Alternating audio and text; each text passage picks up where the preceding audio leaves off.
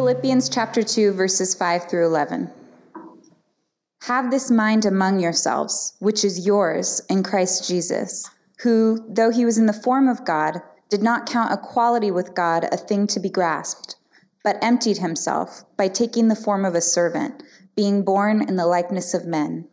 And being found in human form, he humbled himself by becoming obedient to the point of death, even death on a cross. Therefore, God has highly exalted him and bestowed on him the name that is above every name, so that at the name of Jesus every knee should bow in heaven and on earth and under the earth, and every tongue confess that Jesus Christ is Lord to the glory of God the Father. So today's passage uh, is really just one of the premier passages in all the scriptures. In all the scriptures, Tim Keller says that if the Bible was like a mountain range, then this would be one of the, the two or the three highest peaks. The passage we're going to read this morning. And we know that all the Bible points to Jesus, right? From Genesis to Revelation, it all points to Jesus. The Old Testament is promises that are fulfilled in Jesus. Uh, the New Testament tells the story of Jesus and his church. So all the Bible points to one person, one hero in this story, our Lord Jesus Christ. And this passage, Philippians 2, gives us probably the most complete, compact picture of who Jesus is and what he did and why he did it. It's sort of like the ministry of Jesus in Cliff Notes version. You guys remember that? Got me through college, right? The Cliff Notes version of Jesus' life and ministry, all here in this passage in Philippians 2. And so now we're going to dissect these verses to get an up close look at how Jesus, we're going to see how Jesus humbly serves us. And then what that says about how, how, how that we should humbly serve others. So we're going to see in Philippians 2 how Jesus has humbly served us and how that actually frees us to humbly serve others. And so I'll give you the outline on the front end. Uh, we're going to walk through first the mind of Christ. Secondly, the humility of Christ. And lastly, the exaltation of Christ. Let's look at that first one, the mind of Christ. Begin reading with me in Philippians chapter 2, verse 3 which says, uh, Do nothing from selfish ambition or conceit. This was part of our sermon last, last week, but he says, In humility, count others more significant than yourselves. Let each of you look not only to his own interest, but also to the interest of others. And then we begin here in verse 5 Have this mind among yourselves, which is yours in Christ Jesus Paul says, hey, treat each other well. Don't, don't, don't, don't do anything from selfish ambition, from vain ambition or, or vain conceit, but in humility, count others as better than yourselves. Have this mind, have this mind among yourselves, which is yours in Christ Jesus. So when he says, have this mind among yourselves, uh, we ask ourselves, what mind? What is he talking about? And the answer is, is, in verse 3 and 4, right? The kind where you do nothing from ambition or conceit, the selfish ambition. Like the Christian posture towards others is not one of flexing like hubris, but of expressing humility. All right? Counting others is, is, is more significant than yourselves. It's the difference between like walking around in life with tunnel vision to where all you see is your own interest and versus walking around with sort of like this, this wide lens panoramic view where you see this fuller picture of what's going on around you. Especially the interest of others that God would want you to, to, to serve in humility, who God has called you to serve. And so he says, Have this mind among yourselves. How, how, how do you get a mind like that? How do you get a mind like that where you're not doing anything from selfish ambition or conceit, considering others better uh, uh, uh, as more valuable, more significant than you? How do you have that, that mind? We see the answer in verse 5. He says, Have this mind among yourselves, which is yours. What does it say? In Christ Jesus. In Christ Jesus. So if we're going to have the mind of Christ, Paul's saying, where we start to find the fullness of, of joy and humility and holiness and unity, we need to first start with being in Christ. All right? If we want to have the mind of Christ, then the place we need to start to find the fullness of joy and humility and all holiness and unity, all the things that Paul's exhorting the church to in Philippians, if we, if we want to have that sort of mind, then we need to first start by being in Christ. Now, what does that mean? What does this mean to be in Christ Jesus? Did you know that this phrase, in Christ, in Christ Jesus, is the most common way that a follower of Jesus is described in the Bible. The most common way that a follower of Jesus is described is as someone who is in Christ or in, in Him. Even more than the word Christian. You know how many times the word Christian shows up in the scriptures? Three times. Three times. You know how many times that phrase in Christ appears to describe a Christian? Over 200. Over 200. So, what does this mean to be in Christ? If we want to have the mind of Christ, Paul says it's yours in Christ. So, what does it mean to be in Christ? Is it like those like matryoshka, like Russian stacking dolls, where Jesus is the big one and we kind of put ourselves like inside of him, right? Where we're, we're found in him like that? No. Here's how the late theologian John Stott articulates it. Uh, his words would be better than anything I could come up with, so I'll read his. He says, To be in Christ does not mean to be inside Christ as tools are in a box or our clothes are in a closet, but it means to be organically united to Christ as a limb is in the body or a branch is in the tree. It is this personal relationship with Christ that is the distinctive mark of authentic followers of Jesus. He continues, he says, to be in Christ is to be radically transformed to the roots of our very being. That's what it means to be in Christ. So, you want to have humility the way Christ does? You want to think the way that he does about other people? You need that radical transformation. Paul says we can be mindful of that panoramic view instead of that tunnel vision if we are in Christ Jesus. So, if we want healthy relationships marked by true Christian humility, that happens primarily not through a change in just our, our behavior, but in a change in our nature, in who we are having the mind of Christ is not something that you can just muster up. I was trying to think of an analogy here, and I thought it was, you know, it's kind of like when you, you tell a small small child like they have to pee before leaving the house, right? Like you tell them to pee, like you gotta pee before we leave, and they say, but but but I what? What do they say? But I don't have to go, right? I know this is a weird analogy. Welcome to church. Best I could come up with. Uh, like the point is, you, you can't force your kid to go if there's nothing really there, right? In, in the same way,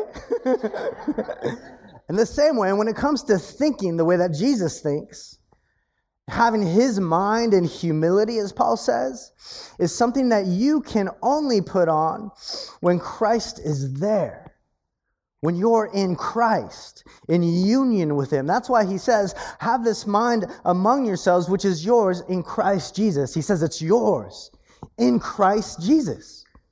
You got to be in Christ. So that's, that's the first thing that I want us to, to see about how, how we can have the mind of Christ. The, the first thing, that's number one. The second thing is that we can put on the mind of Christ not just in our being united with Jesus, but also in following His example. All right? There's two things are not mutually exclusive. We got to be in Christ, but we also have to make efforts to follow Christ, to walk in his ways, to follow his example. Now, the rest of our passage is about the example of humility and service that we have in Jesus. And what we're about to read in these next several verses is just straight up poetry. I mean, it's, it's actually literally poetry, the example of humility that we see in Jesus. Most scholars agree that verses 6 through 11, the rest of our passage, were probably not Paul's original words, but an early like poem or hymn that was used for worship in the early church. And the way that they know that is the way that the sort of like the, the, the Greek rhythm and the words he uses sort of changes at this moment. It, it, it kind of has the, the form of, of a poem or a hymn. Uh, your translation, if you have a print Bible in front of you, you might actually have it listed in, in, in, in kind of lines like verses like a poem. You got to remember some, some biography about Paul, like he's in prison. The Apostle Paul's in prison when he's writing this letter to the church in Philippi. And I guess one of the upsides to being in prison is you kind of have a lot of spare time, right? And so Paul happens to be a really smart dude. And with all this time that he has, these letters that he writes to churches from prison are really intentional. He never wastes a word, he never wastes a phrase. He's never arbitrary with the words that he uses, also because he's inspired by the Holy Spirit what we see is that when, when Paul writes his letters, they're filled with literary devices like shadows of the Old Testament, scholarly knowledge that we see in him of multiple languages and dialects. He uses alliteration and metaphor. At times, he uses kind of veiled, snarky criticism to kind of take these cheap, cheap jabs to expose the silly ways that, that some of these churches are living. And here, when Paul wants to talk about the supreme example of deep humility and deep service that we have in the Lord Jesus, a humility that's worth emulating, he just breaks forth in poetry. He breaks forth in song. That is his literary weapon of choice because of how beautiful the, the, what he's about to, to, to, to, to write is.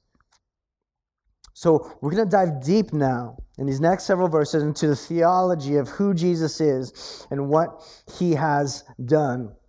But what Paul wants us to do is he wants us to, to in these verses, kind of walk alongside Jesus in his humility so that we can sort of observe from Jesus and learn from Jesus, learn how to emulate his example to see how he humbly serves others so we can humbly serve others as well. And look, that's always the rule, all right?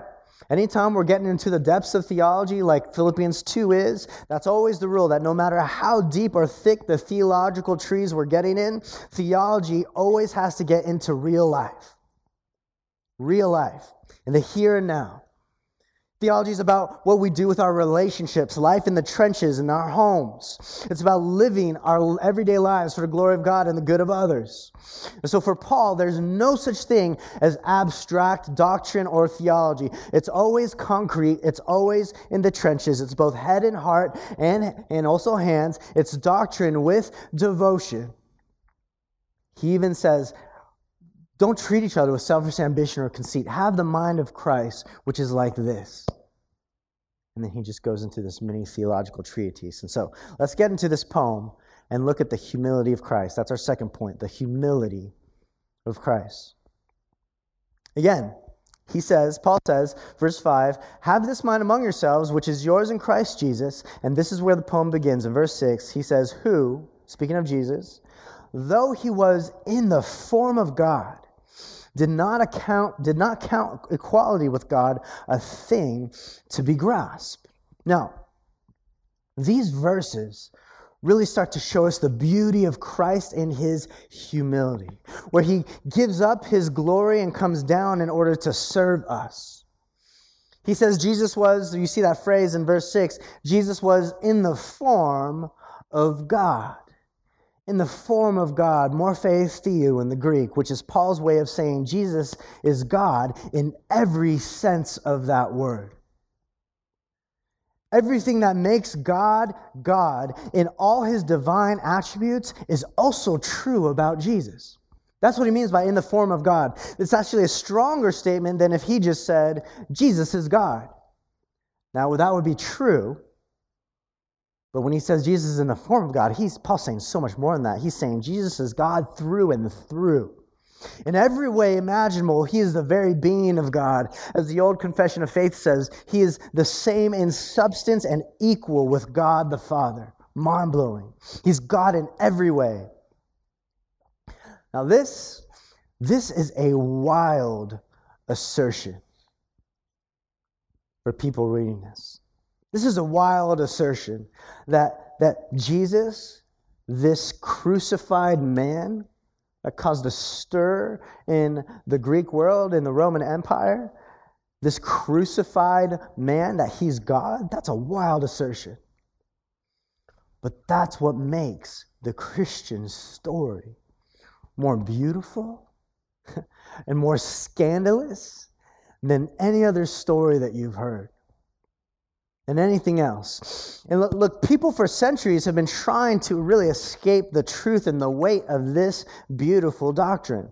Like pe- people, people say things like, like you know, Jesus, Jesus isn't God, right? Like I get that he made a mark in history. Like no one, it just any any any any uh, any, any, theologian or, or, really like any historian uh, that's that's that's worth their paycheck can't will like will not like cannot deny that Jesus was a historical man that existed. What people do uh, uh, uh claim is that is that he wasn't God. That's that that's what that's that, that that's where the opinion gets split. And so people for centuries have been saying, you know, Jesus really isn't God. He was maybe just like this, this, this, this, this prophet, this holy person, or he's a teacher, just a really good teacher, or a philosopher who like founded this religion. He started off as like this revolutionary teacher of peace and love, and then as years went on, the stories just kind of got embellished, and people start to to talk like like like Jesus was godlike, and then eventually they start saying like, well, he is God right? Like, like a, lot of, a lot of Christianity's critics will claim that that doctrine developed later on. Now, the problem with that theory is right here in the scriptures. Not only did Jesus claim to be God, he got murdered for it. That's what got him killed. His disciples, his apostles, all of them were eventually killed for also saying that he was God. Paul here, the man writing this letter, this historic letter, Paul, the historic figure that we write about, even, or we can read about even in secular sources, Paul here, he's in prison for teaching that Jesus is God in a Roman state where everyone was supposed to say Caesar is God. And here, furthermore, Paul's quoting a poem or a hymn that this church is clearly familiar with, a work of art that he knew his hearers would know. And in this poem, he just gushes about how Jesus is God. And what is the first line in this beautiful Greek poem? Read verse 6 again with me. It says, Jesus, who, though he was in the form of God, did not count equality with God a thing to be grasped. Now, that word grasp is the Greek word harpagmon. Say that, harpagmon. So harpagmon is this really this aggressive, this really aggressive word, right? It means like seizing something.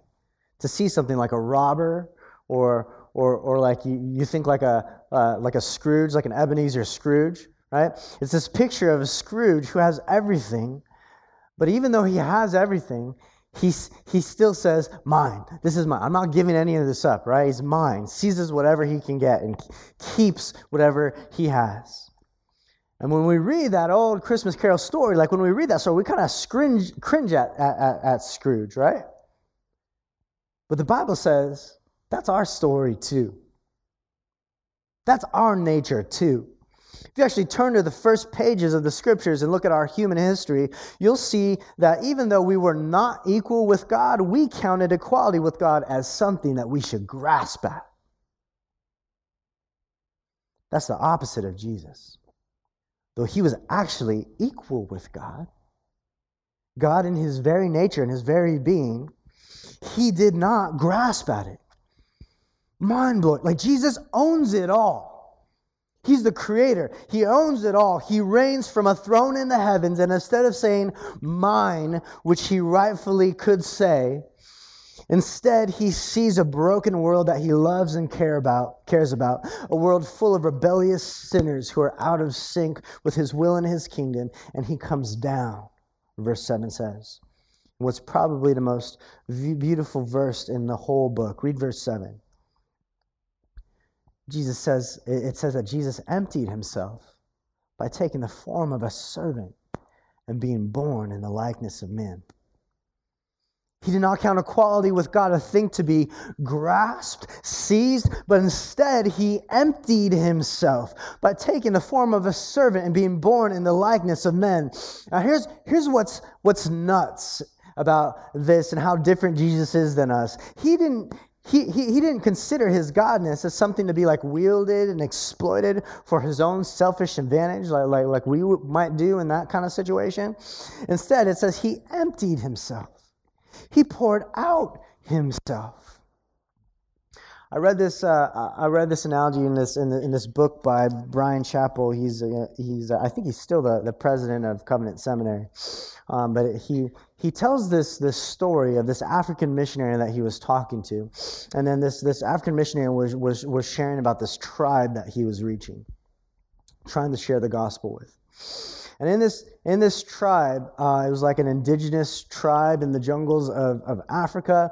Uh, and, and the king in this tribe was like for, for, for many generations, the king would always be whoever was like the biggest, strongest guy in the village. And so if, if that if King's Cross was that village, like I'd probably be the king, right? Like, but uh, this this this king the king in this village, uh, he, he'd wear like this large headdress and the ceremonial robes that would just flow behind him, like everywhere he walked in this town.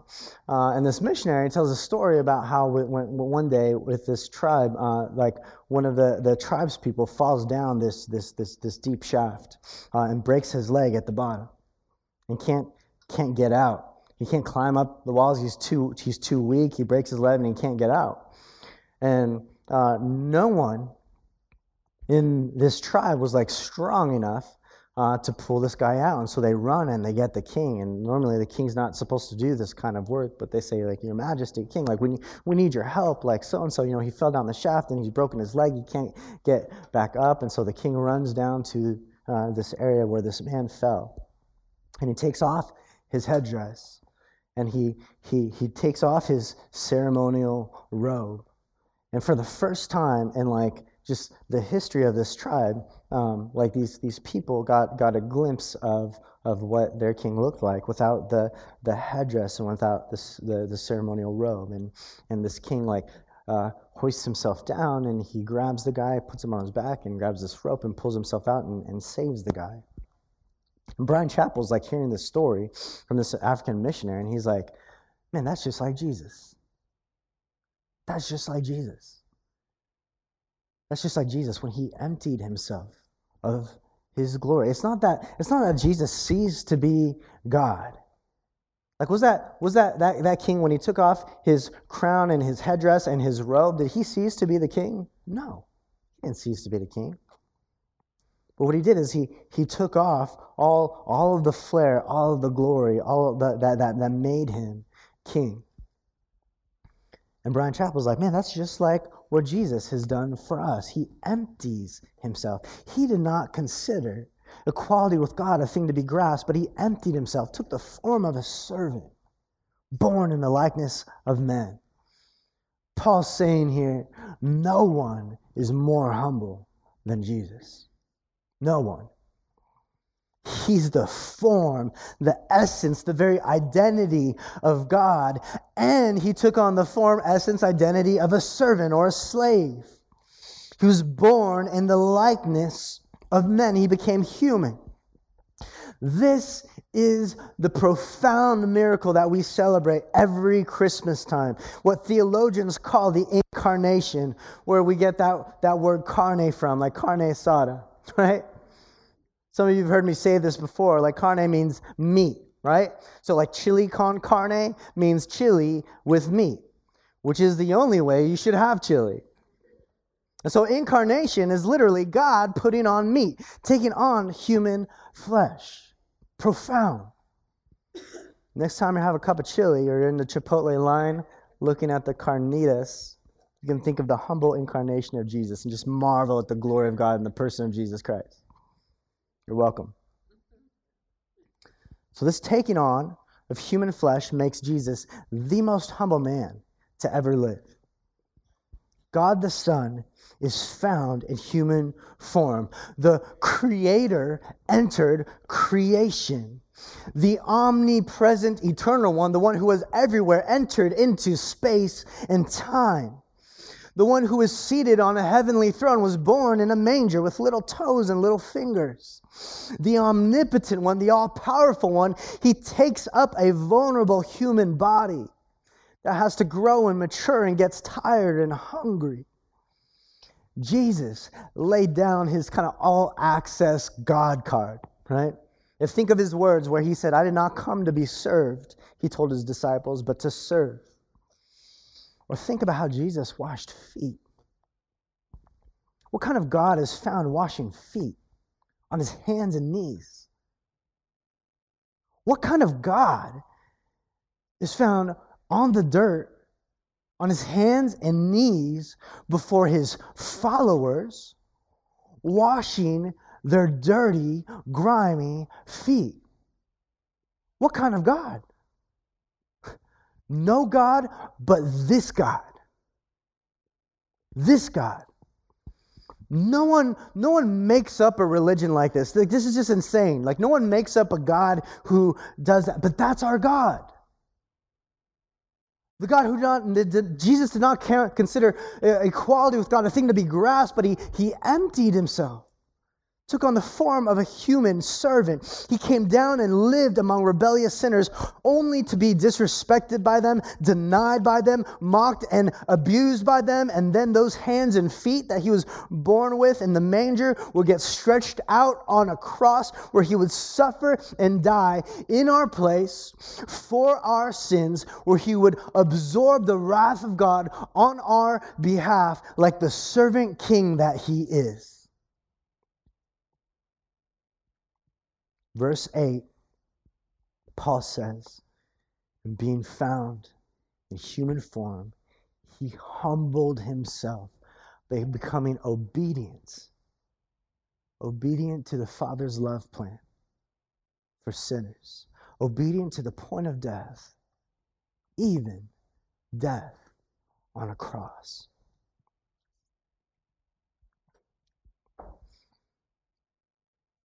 You see the point that Paul's making? He's like, Jesus is the most humble person who's ever lived. We, we, we try to work our way up the ladder. He works his way down out of love. Marvel at him. Paul wants us to marvel at him by when he breaks forth in poetry here. And by, by the way, that phrase, even death on a cross, when, when you're looking into the original language, it looks likely that that was actually added by Paul. That the original poem or hymn just said that he was obedient to the point of death. And Paul makes a point to add in, even death on a cross. And so for this church, remember, this would be read out loud, and they'd hear like the words of the song. They would know what comes next, right? Like if you hear Sweet Caroline, everyone knows what comes next, right? Everyone knows what comes next. And at this point, when Paul's writing, by becoming obedient to the point of death, he adds something. He says, even death on a cross. That would just jump off the page when that would be read to the church in Philippi. You see, this was an honor and shame society, and that means that ultimate the ultimate aim of, of the culture and the society is, is, to sh- is, is to show honor and to be honored. The ultimate fear is to receive shame. The cross was the ultimate epitome of shame. It was not only the most painful, but the most shameful way to die. It was, it was a tool used by those in power in Rome. And in fact, it was, it, was, it was so shameful that it was illegal to execute a fellow Roman citizen this way, regardless of his crime, because of how shameful this was. Cicero, that early Roman statesman and, and author, he, he, he describes it this way. He says, to bind, and remember, he's Roman, and he, he's talking about crucifixion. He says, to bind a Roman citizen is an outrage. Now, outrage. How, why would you do that to a Roman citizen, a fellow citizen? To scourge him, to whip him is a crime. It almost amounts to parricide to put him to death. How shall one describe crucifixion? Cicero says no adequate words can be found to represent so execrable an enormity, so scandalous. But Jesus, the God man, Jesus, the Messiah. Jesus, the one who had equality with God but did not consider it something to be grasped. Jesus was crucified. So Paul adds those words, even death on a cross. Book of Hebrews tells us that Jesus endured the cross despising its shame. Notice the progression here, or rather the digression. Jesus is described as God, God who became a human, not just a human, but a human servant slash slave, a doulos, not just a human slave, but somebody who was obedient to the point of death, even death on a cross. This poem follows Jesus not up the ladder, but down the ladder. We're always trying to climb for greater power and privilege, but Jesus turns it upside down in the most shocking of ways. Why? Because this is the only way to save us. It was the only way for him to love us to the point of our salvation. The only one who had true glory gave it up for sinners like you and me. But in doing so, God redefines the way now that we see honor what it means to be worthy of honor. This leads us into our third and final point, where we see now the exaltation of Christ. Now, things start to, to turn here at this point in verse 9. We see that Jesus went through the ring, right? He was to point, he was obedient to the point of death, even death on a cross. Scandalous, shameful, unheard of. But in verse 9, we see his vindication. Verse 9 says, Therefore, God has highly exalted him. Therefore, because of what Jesus did, because Jesus did not consider equality with God a thing to be grasped, but he emptied himself, came down in the, in, in the form of, of a human in the likeness of men, to the point of death, even death on a cross, because of that, Therefore, God has highly exalted him because he humbled himself, he emptied himself in order to serve us. God the Father has highly exalted God the Son, our Lord Jesus Christ. This poem is saying, look, this is what honor looks like. This is what it looks like to be worthy of honor. This is what a person worthy of honor looks like. Not a tyrant named Nero, not an ambitious king like Caesar, not a military nation like Rome. No, God says you want a picture of someone worthy of honor and recognition? It's someone who's willing to give up their honor and recognition, their power and privilege in the service of others. Nothing wrong with having power.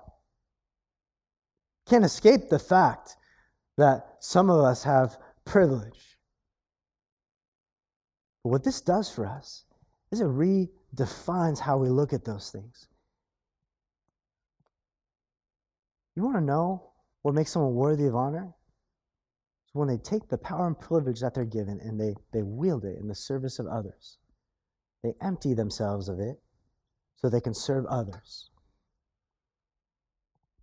To who's worthy of honor? It's a crucified Messiah who gives it all away for the good of the world and for those he loves.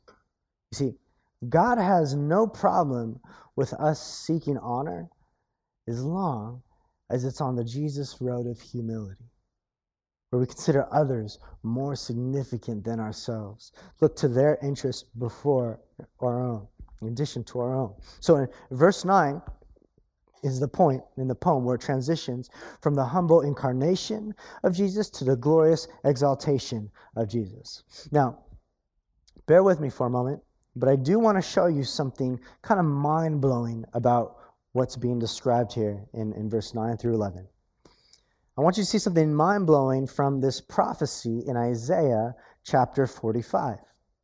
Isaiah chapter 45. Now, in, in, in, in the book of Isaiah, the, the, the, there's a prophet, the prophet uh, named, you guessed it, Isaiah, right? He's speaking on behalf of God to God's people. And in chapter 45, God is, through Isaiah, reminding them that he, the God of Israel, the one who redeemed them, is worthy of, is the only one who's worthy of the title Lord. Right? There's all kinds of debates going on at the time on like which nation's God, which religion's God is like the one true God, right? And then and, and God's reminding them, look, I, I'm the God who is. I'm Yahweh, the great I am. I'm the one who, who delivered you. There's only one Lord, one God who is worthy of honor and praise. The one true God. And I want you to read what it says here in Isaiah 45 about this God. He says, Assemble yourselves and come. Draw near together, you survivors of the nations. They have no knowledge who carry about their wooden idols and keep on praying to a God that cannot save. Uh, he's speaking of the others of the pagans in the area. He says, verse 21 Declare and present your case. Let them take counsel together. Who, who told this long ago? Who declared it of old? Was it not I, the Lord? And there is no other God besides me a righteous God and a Savior. There's no God besides me, none besides me. Turn to me and, all, and be saved. The only place we have for hope of salvation is in this God. All the ends of the earth, he says, For I am God, there is no other. By myself I have sworn, from my mouth has gone out in righteousness a word that shall not return. To me every knee shall bow, every tongue shall swear allegiance. Only in the Lord it shall be said of me our righteousness and strength. To him shall come and be ashamed all who were incensed against him. In the Lord all the offspring of Israel shall be justified and shall glory. Now, this Old Testament passage shows us that the Lord, the one before whom every knee shall bow and every tongue shall swear allegiance, is, is, is the only one worthy of praise. This God, the God who delivered these people, the God who promised through them will come a Messiah to save the world. That God their covenant God is the only one to whom every knee shall bow and whom every tongue will confess. Now, flip back forward to what Philippians 2 says about Jesus at the end of, at the end of our, our poem. It says, verse 9, Therefore, because of who Jesus is and what he's done, therefore, God has highly exalted him, Jesus, and bestowed on him, Jesus, the name that is above every name. What name is above every name? The Lord. The name of the Lord so that at the name of Jesus every knee should bow in heaven and on earth and under the earth, and every tongue confess that Jesus is Lord to the glory of God the Father. Mind blowing. Part of this poem, when they get to this part, the people reading this, knowing that history, this is mind blowing. They'd be going bananas at this point. Paul's point is that Jesus, the crucified one, is the Lord. From Isaiah, the Lord from the Mosaic covenant, from the Abrahamic covenant, the Davidic covenant. He's the Lord over all, the creator, the one true God, rescuer, redeemer, savior of all. The humble servant Jesus, who completely obeyed to the point of death on a cross, is the one creator savior who also deserves our complete obedience. Don't miss that. The humble servant who completely obeyed to the point that he died in shame on a cross is the same God who deserves our complete obedience. The Lord, the great I am. The man that we know as Jesus is none other than the Lord God Himself. He's so much more than just a nativity baby in a barn. He's so much more than just a good moral teacher. He's so much more than just a worthy example of, of goodness and niceness. He's so much more than your homeboy or your spiritual guru.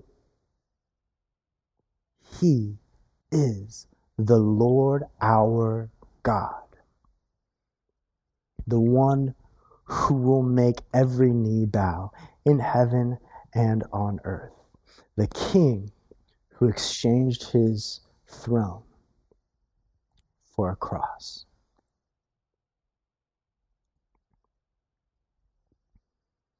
I want you to sit on that. I want you to sit on that. Jesus is the Lord, our God.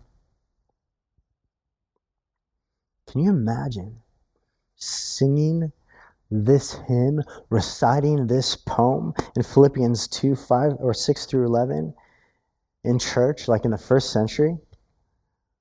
I mean, people out there in, in, in, in, the streets in, in Rome, they were singing Caesar's Lord or like Nero is Lord.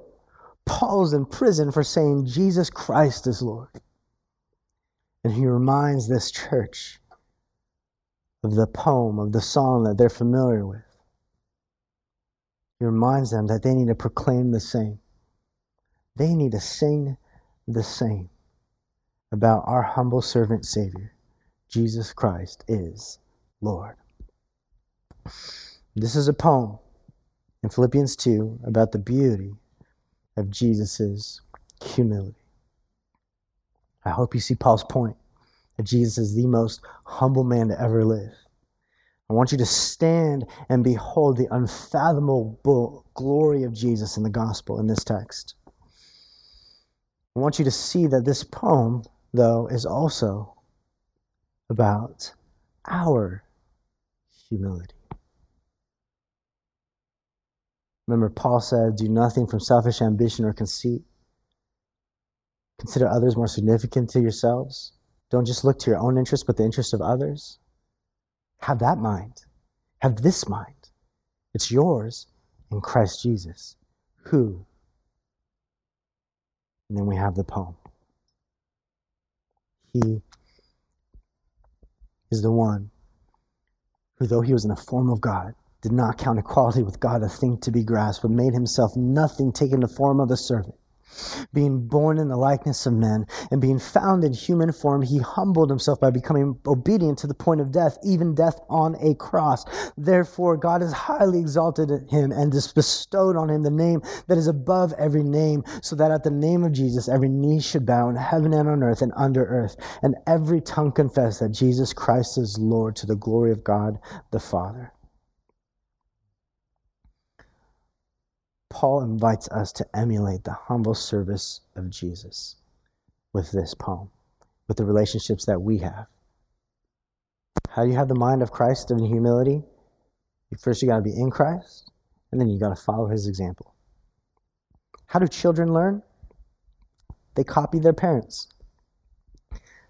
There's some words my daughter uses that I wish she didn't. she unfortunately learned from me. Kids love to copy their parents. You know what it means to be a Christian? Christian literally means mini Christ. Someone who's in Christ is like a mini Christ. Jesus is our pattern to follow. We're to walk in his ways. Remember, there's no such thing as abstract doctrine or theology. Paul's saying, in the same way, that like study the who Jesus is and what he's done. And in the same way, in the same way that Jesus subverted his position of glory and sought an opportunity to serve, let's have that same mind towards others. It's about real life. It's about our relationships. That's why Paul inserts this poem here. It's to say, look to Jesus, marvel at his humility, and also see a model for your life of what it looks like to set aside your power, your privilege, your platform, to turn your attention from these things and instead of grasping for self glory and saying, mine to hoard, in humility, you look to others and you say, You're mine to serve. You're mine to serve. So let's have this mind, the mind of Christ. Marvel at his humility and model your relationships after his. looking not to your own interests, but the interests of others. Amen. Thank you for listening to the King's Cross Church podcast. We'd like to encourage listeners to be part of a local church gathering. If you're ever in the Orange County, California area, we'd love it if you come by and visit on a Sunday morning. For meeting times and locations or any other information about us, please visit kx.church. There's no .com in that, just kx.church. Thanks again for listening.